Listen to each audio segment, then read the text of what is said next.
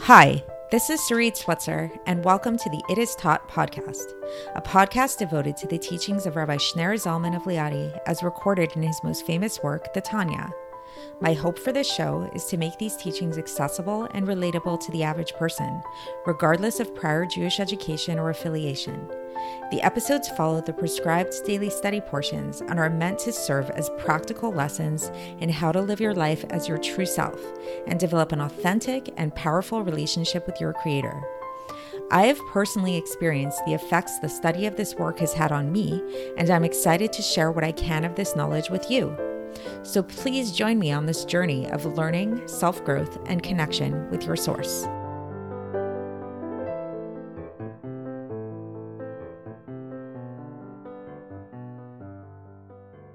Hi, and welcome to the It Is Taught podcast. This is episode 439 for the 13th of Shvat in a regular year.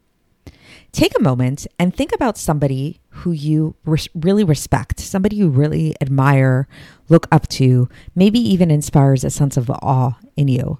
This could be a really big personality. Uh, maybe Elon Musk is somebody that comes to mind for me. I know people have different opinions about Elon Musk, but uh, you know, maybe someone of that caliber, somebody really great and amazing. Now, imagine if you were in a room and suddenly Elon Musk walked in, or whoever it is that this figure is that you're picturing in your mind that you really admire, find to be really respectful, awe inspiring, all of that. Um, what would your demeanor look like? How would you behave? you know and then imagine that in that same room with you there was a 5-year-old child who had absolutely no sense of who this person was how would this 5-year-old child behave what if they were playing in the corner? What if nobody told them you know oh you need to stop what you're doing because somebody important walked into the room? Would the child know any different? Would the child actually behave any different? Most likely no right? So when we respect somebody, when we act in a way that's really respectful towards that person, when we feel a sense of great awe towards that person, that's very much linked to our knowledge of who the person is. Without the knowledge of the, who the person is, without an awareness, a consciousness of who they are, then the respect's just not going to be there, right? So this brings us to a, a discussion of applying this to God. To God. So there's a basic precept to have to develop a sense of awe of God, sometimes translated as fear, respect, awe. It's these words again. This is where translation kind of uh, is wanting. The word in Hebrew is yira. Uh, yira is also related to the to the idea of seeing, of sight, uh, And there's different levels of this yira of God. Some, you know, there's lower level fear, there's higher level awe, and all of that kind of stuff. So today we're going to really talk about this idea of cultivating a sense of awe of God on a, a much more sophisticated level than just the basic fear, like fear of punishment, fear that oh no, God's going to catch us doing something that we that um that we shouldn't be doing and there's consequences you know like but actually developing this sense of like true awe of god that we can ki- kind of liken to lahavdil when we feel the sense of awe towards a very tremendous kind of person and this section today is really going to be following yesterday's por- portion of yesterday we were talking about the importance of torah study and uh, the power of torah study and how torah study really intimately connects us with god and binds us with god and unifies us with god in a way that nothing else can in a way that even the mitzvahs themselves cannot do and in a way that um, that the higher realms can't do. The only thing that can achieve this type of unity with God is Torah study. And today we're going to continue along these lines and we're going to talk about how, with true Torah study, the importance of Torah study and why it is that Torah study is really like seen as being equal in measure to all of the other mitzvahs, is because it cult it, it has the power to cultivate this awe of God it's it's very logical if you think about it, right? Because it's like if you, you know, just like we're saying that when it comes to Elon Musk or, you know, another great figure, why do we feel a sense of awe and reverence towards them? It's because we know a lot about them. And the more we know of them, the more of a sense of awe we'll have will will have towards them. I mean, of course, obviously, this isn't always true when it comes to humans. Sometimes humans, the more we learn about them, the less we respect them. But when it comes to God, uh, God is perfect. So the more we learn about God, the more we will develop a sense of awe of God. So that's the topic of today. And today's uh, section is going to be a conclusion of chapter 23 in Likkutei Amarim of the Tanya. And so today's t- section the Alter Rebbe indeed begins with saying that we're going to come and come to understand why it is that being involved in Torah study is greater than all of the other mitzvahs, even the mitzvah of tefillah, the mitzvah of prayer. Which what is the mitzvah of prayer? The mitzvah of prayer is the idea of unifying all the the um, the higher worlds. Which you know what could be greater than unifying the higher worlds? That's a very um, profound thing to do, right?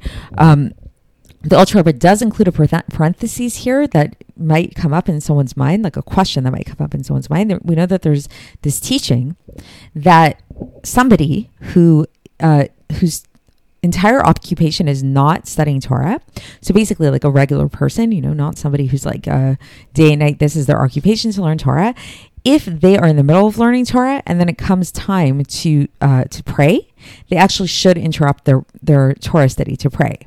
So the question might come up is like here we are t- talking about how Torah study is the epitome of all the mitzvahs. It's greater even than prayer.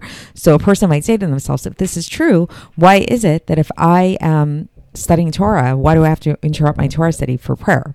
So the Alter Rebbe says that this is because somebody whose entire occupation is not Torah study most likely is going to interrupt their Torah study at po- some point anyways. So it's not like, you know, oh no, you know, we can't interrupt their Torah study at any cost.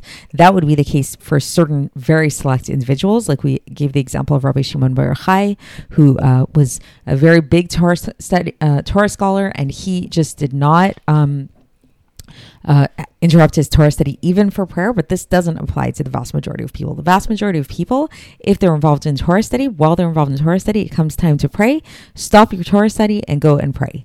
Uh, even though, yes, prayer, uh, Torah study is uh, much greater than all the other mitzvahs, including prayer. So now back to the regular teaching of this idea of how great and lofty Torah study is, that since Torah study is so great like this, it is the vehicle, it is the way by which a person can draw down a very great level of awe of God, of yira, of, uh, of um, of awe, of fear, however you want to translate it. So the way that this can happen, how is it that that Torah can lead to this great sense of fear of, and awe of God, is because when a person meditates upon the fact that, as we learned yesterday, their soul and the garments of their soul that are found in their mind and in their uh, and in, in their mouth. So remember, the garments of, of thought and speech are the ones that are activated when a person um, learns Torah. So at, at those moments when a person is involved in Torah study, then these garments of thought and speech, as well as their actual soul, their godly soul, become truly unified with utmost unity with the supernal will of God, meaning the light of the Ein Sof Baruch Hu, like truly unified with it, and it becomes uh, revealed within them. And this light, this infinite light, the Rebbe goes on a little bit here just to describe to us how great this light is. This this light, this Or Ein Sof, as we call it in Hebrew, um, all of the worlds, whether we're talking about the higher worlds or the lower worlds, are all considered as if not in nothing in comparison to this light, and to the point that this light can't actually be vested within them. It's uh, it encompasses them in the way that we call it sovev kol almin, in, by in a way of encompassing them, in order to vivify them, and it gives them their their their vitality. Um, and just a teeny little bit of this radiance gets vested within them, just enough that they're able to handle so that they will not be totally nullified in their source. Uh, but so this light this is you know this is a very so it's just really to emphasize just how lofty this light is how it's so great that it cannot be even contained within this world in a ultimate sense. This and not only in this world in all of the worlds and all of the worlds can only experience a little radiance of it. This is the very light that we unify with we connect with and actually unify with when we learn torah.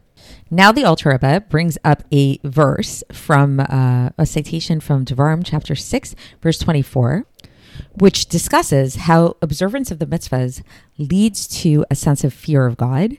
And the Alter is going to explain to us that this is ex- specifically talking about the specific mitzvah of learning Torah study, which is again, it's measured in comparison. It's it's equal in weight to all the other mitzvahs. So this verse comes from Devarim chapter six, verse twenty four, as I mentioned, and it goes And God commanded us to fulfill all of these statutes in order to fear God. So, uh, so the Alter Rebbe here interprets this verse to mean that what does this mean by keeping all of these statutes? This is this is the mitzvah of Torah study, which leads to this very high level of fear of God.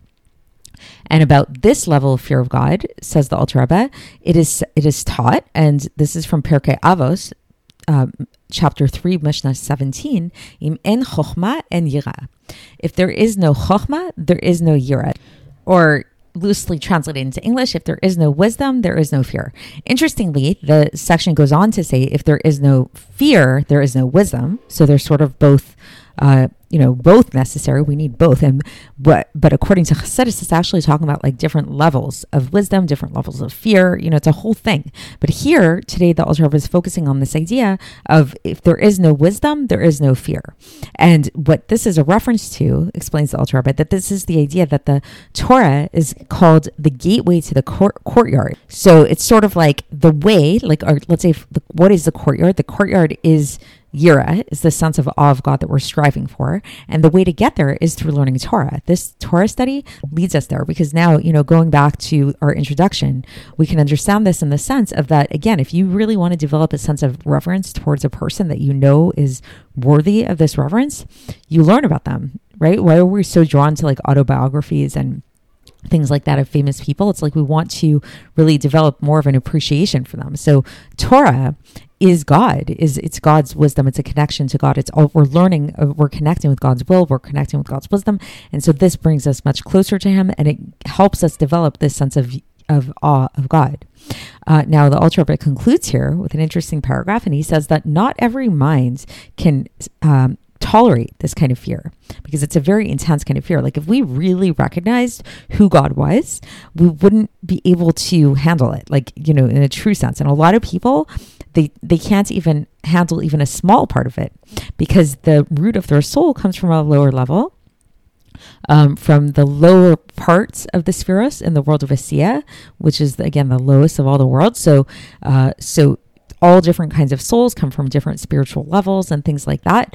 Um, so even such a person, so let's say that you happen to be such a person who doesn't really can't, can't really grasp this fear of God on this level that we've been describing. Nevertheless, says the Alter Rebbe, such a person should not um, be deterred from from actually being involved in Torah study and in the mitzvahs, even if they're not experiencing this fear on a conscious level. And he says we're going to explain this later on we're going to explain why you know? So a person might get very frustrated and say you know if i'm really in order to really properly uh, study torah properly keep the mitzvahs i'm supposed to have this fear of god and i'm not feeling that fear of god even after meditating and after learning torah study. A person might think like oh you know so what's the point? Why am i doing this? And the alter Rebbe is going to explain to us that no that's that's not true.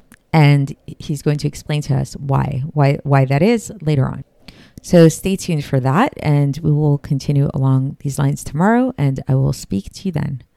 Thanks for listening to the It Is Taught podcast, hosted by Sarit Switzer. This podcast is dedicated in loving memory of my maternal grandfather, Avraham Yitzchak ben Binyamin HaKohen of blessed memory. Music by Shoshannah. If you enjoyed this episode and would like to support the show, please share it with others and subscribe on YouTube, Apple iTunes, Spotify, or wherever you listen to podcasts. And make sure to leave us a five star review.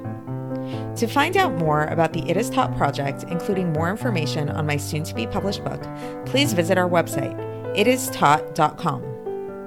To catch the latest from me, follow me on Facebook, Instagram, and Twitter. Looking forward to speaking with you tomorrow, and until then, have a great day.